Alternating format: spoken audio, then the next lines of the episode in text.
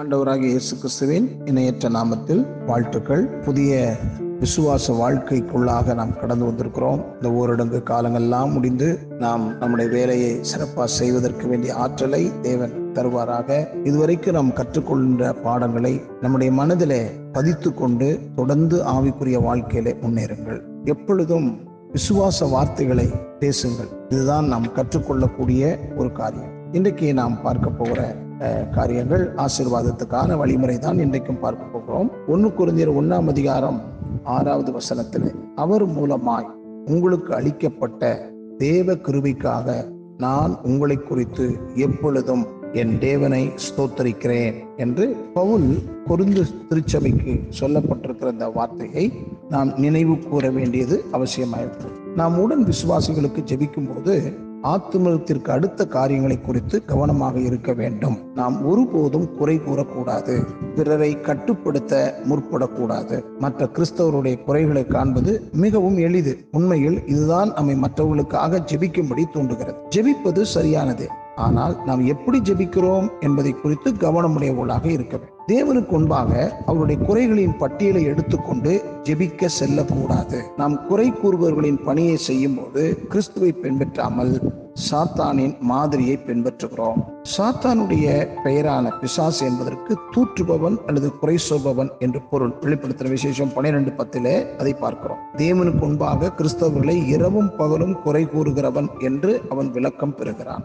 அவன் ஆரம்ப காலம் முதல் இதை செய்து வருகிறான். அவன் இதில் திறமை உடையவன் கிறிஸ்தவர்களின் உதவி அவனுக்கு தேவையில்லை.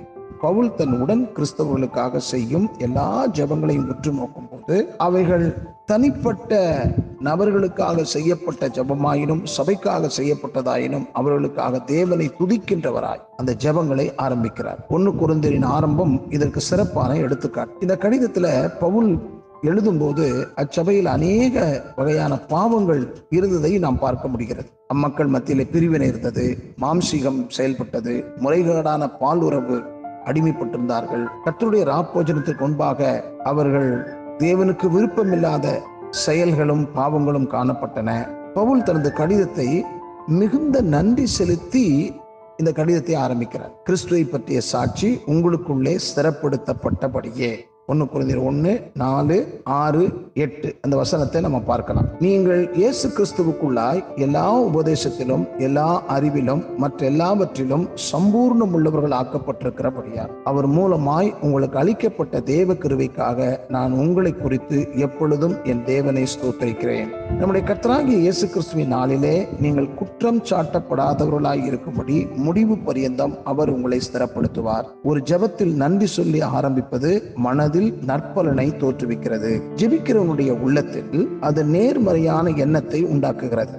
இப்படிப்பட்ட ஆரம்பத்திலிருந்து நாம் யாருக்காக ஜெபிக்கிறோமோ அவருடைய குற்றங்களையும் பிரச்சனைகளையும் அறிந்திருந்தும் அவர்களுக்காக முற்போக்கான விசுவாசத்தோடு ஜெபிப்பது மிகவும் எளிதானது. உடன் விசுவாசிகளுக்காக முதலில் தேவனுக்கு நன்றி செலுத்தாமல் ஒருபோதும் நாம் ஜெபத்தில் தொடரக்கூடாது. ஒருவேளை எனக்கு அதை செய்ய முடியாமல் போனால் நான் ஜெபிக்காமல் இருப்பதே நலம் என்று நாம் கூறலாம். ஒருவருக்காக நாம் ஜெபிக்கும் போது அவர்களுக்காக ஆண்டவரிடத்தில் சிறந்தவைகளுக்காக நன்றி செலுத்தி நாம் அவர்களுக்காக ஜெபிக்க எனக்கு முடியாவிட்டால் நாம் அவர்களுக்காக ஜெபிக்காமல் இருப்பதே நலம் என்று சொல்லலாம். ஏனென்றால் நம்முடைய தேசத்துல ஜான் ஹைட் என்ற ஒரு மனிதன் இந்தியாவுக்கு மிஸ்டரியாக வந்திருந்தார். ஒரு வல்லமையான ஜெப ஊழியத்தை மேற்கொண்டார். அவர் ஜெபிக்கிற ஹைட் என்று அழைக்கப்படலானார். ஒரு சமயத்தில் தன் ஊழியத்தில் வல்லமையையும் பணியையும் காணாத ஒரு இந்திய சுவிசேஷகருக்காய் அவர் ஜெபித்துக் கொண்டிருந்தார்.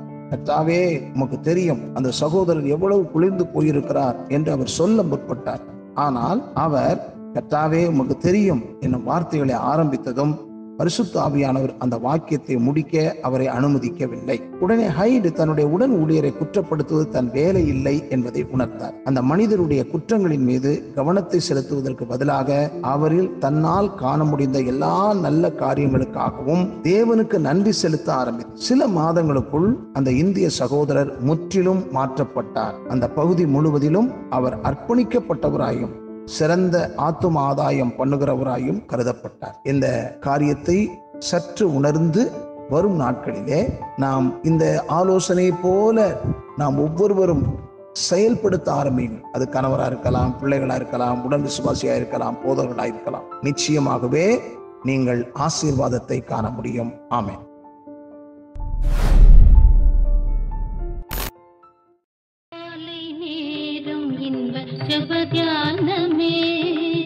கருணை பொற்பாதம் காத்திருப்பேன்.